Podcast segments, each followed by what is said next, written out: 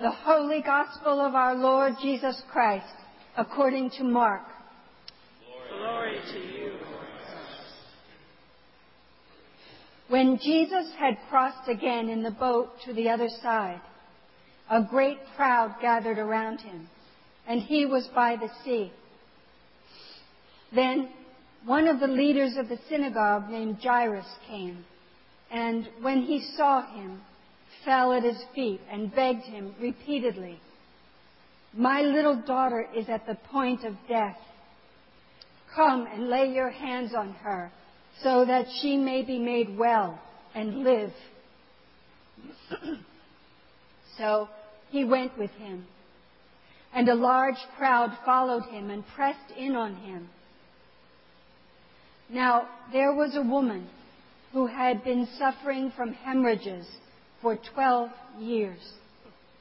She had endured much under many physicians and had spent all that she had, and she was no better, but rather grew worse. She had heard about Jesus and came up behind him in the crowd and touched his cloak, for she said, If I but touch his clothes, I will be made well. Immediately, her hemorrhage stopped, and she felt in her body that she was healed of her disease. Immediately aware that power had gone forth from him, Jesus turned about in the crowd and said, Who touched my clothes? And his disciples said to him, You see the crowd pressing in on you? How can you say, Who touched me? Jesus looked all around to see who had done it. But the woman, knowing what had happened to her, came in fear and trembling, fell down before him, and told him the whole truth. He said to her, Daughter, your faith has made you well. Go in peace and be healed of your disease. While he was still speaking, some people from the leader's house came to say, Your daughter is dead. Why trouble the teacher any further? But overhearing what they said, Jesus said to the leader of the synagogue, Do not fear, only believe. He allowed no one to follow him except Peter, James, and John, the brother of James. When they came to the house of the leader of the synagogue, he saw a commotion, people weeping and wailing loudly. When he had entered, he said to them, Why do you make a commotion and weep? The child is not dead, but sleeping. And they laughed at him. Then he put them all outside and took the child's father and mother and those who were with him, and went in where the child was. He took her by the hand and said to her, Talitha, cum, which means, little girl, get up. And immediately the girl got up and began to walk about. She was 12 years of age. At this, they were overcome with amazement he strictly ordered them that no one should know this and told them to give her something to eat. The Gospel of the Lord. Praise you, Lord In the name of the Holy Trinity, one God, Amen.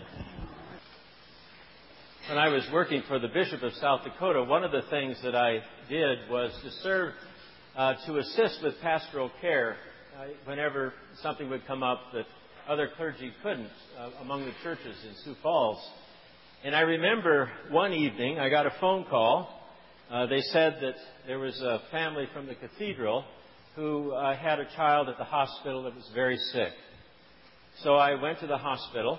Uh, there are two regional hospitals there, uh, wonderful medical care. Finally found the uh, pediatric ICU, and when I came in, I was struck by the distress that I saw in the people who worked there. It turned out that as soon as I saw the family, I knew who they were. Uh, it was a young physician uh, whose daughter was gravely ill with an infection. And then I found out that he was a part of that uh, pediatric ICU team. So here was this young doctor and his family uh, with their friends and colleagues and their daughter in the process of dying. The, the staff was working very hard to keep her alive. At the same time, there were others that were on the phone trying to make arrangements for a medical flight to Minneapolis where she could get specialized care. But the distress in that pediatric ICU was overwhelming. And I found myself in that moment feeling overwhelmed and incapable of really being of any help. I remember standing beside the bed of that child and thinking, what can I do? And I think the medical staff were much in the same situation. Here they were. Their friend's child was nearly dying, and they couldn't do any more for her but to ho- hopefully help her stay alive so she could get more help later. In that moment, I felt completely in over my head. And I think that others in that room felt the same way.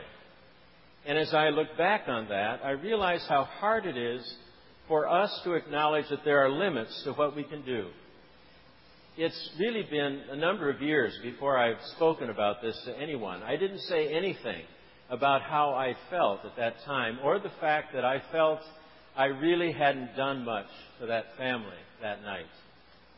It's hard for us to acknowledge that we have limits, that we are not uh, sufficient for every situation. There are times when there just isn't enough competency within us to make things go well. I think it's hard for all of us to acknowledge that. It's, it's difficult to recognize that we are human and that we are not perfect. We cannot always make it right.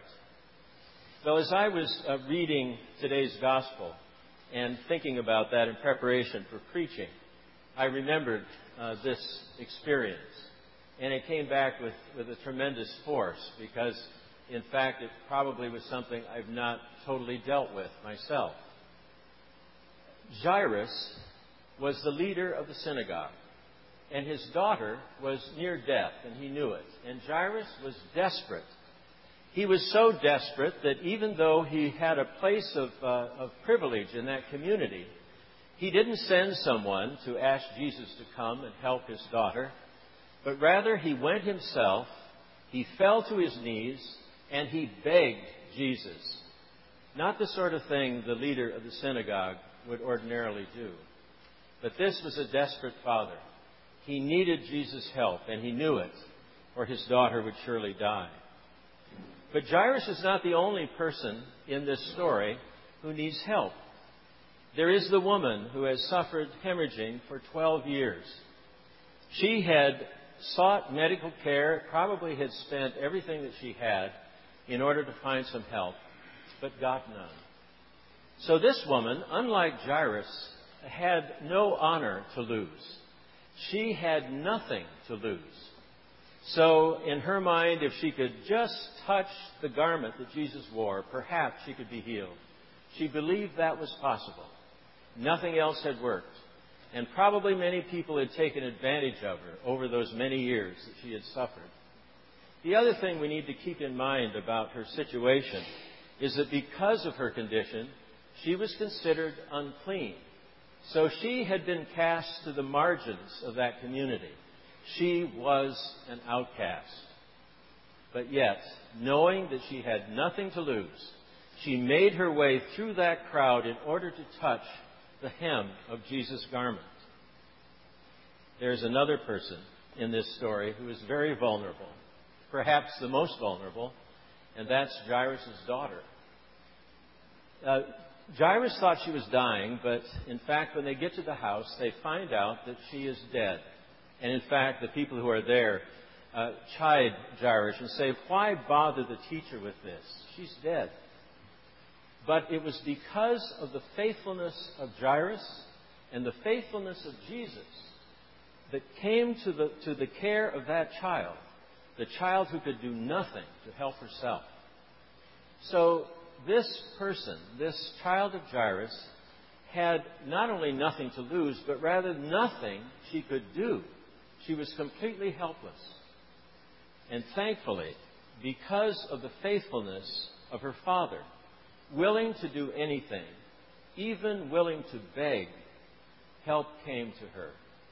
And thankfully for Jesus' willingness to be interrupted, he certainly had other things that he was going to do that day. He had just crossed the lake. He probably had some idea in his mind of what needed to be done. And he's interrupted and called to the house of Jairus. So here's that young girl who can do nothing for herself and depends entirely on the faithfulness of others. It's important, I think, for all of us to have a place where we can be who we are, who we really are. There's an aspect of the spiritual life that I think is very hard for us to welcome, and that is the reality that we must be broken in order for us to be made whole again. And when we have been broken and are made whole, that wholeness is even better than we were before. That, I think, is the power of the Spirit, something that only God can do. And when we are broken, we need to have a place where we can share that brokenness, where we can share that vulnerability. Sometimes it's the church, but for a lot of people, the church is a place where hypocrites gather, where they put on their Sunday best, put on a Sunday face, and come to church and pretend to be someone they're not. And for that reason, I think there are a lot of young people who think of the church as a place not very authentic or for them. But I also know the church to be a place where it is possible to be who you are, to be honest about brokenness, to be honest about vulnerability and the need for help. And I, I think we find that especially in small groups. I think of the prayer groups and the study groups that go on where people over time have come to know one another and trust one another and have come to be able to be vulnerable to one another. But it also happens outside the church. There are many places where social groups that come together, people who've come together to know each other over the years and come to trust one another in a way that makes it possible for them to be very authentic with who they are, casting aside that caricature of self that one knows is not true, but rather to be the person that God had made them to be, and sometimes in the midst of pain that had come upon them. I think there are many places that we find that, but I think we do need to find it. And when our hearts are broken open, that is when God can enter in. It's a paradox to me that it's not in the good times that we seem to be most blessed by God, but rather in times of difficulty, times when it's the, the hardest to imagine we can go on. It's in those moments that God comes to us. And many times, only looking back do we know that God was there. I believe that that's such an important part of the spiritual life. This reality that it is in our brokenness that we find wholeness. And we find that wholeness by the love of God. David Lose is president of Lutheran Theological Seminary in Philadelphia, and he has said this The only way to trust God's great I love you is to first hear God's equally important I know you. And I believe that we hear that I know you from another person from someone who has been moved to say in response to another person, I know you. And when that happens, there's an avenue opened for God's love. The one who truly knows you and me is also the one who loves us, especially when we are in great need. The one who knows us in our imperfection. The one who knows we are going to stumble and fail the one who knows that we won't always get it right. The one that loves us through the most difficult times in our lives, even through death and into eternity.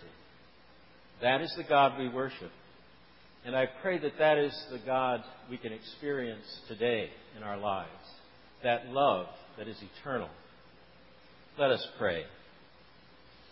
Lord, enlighten what's dark in me.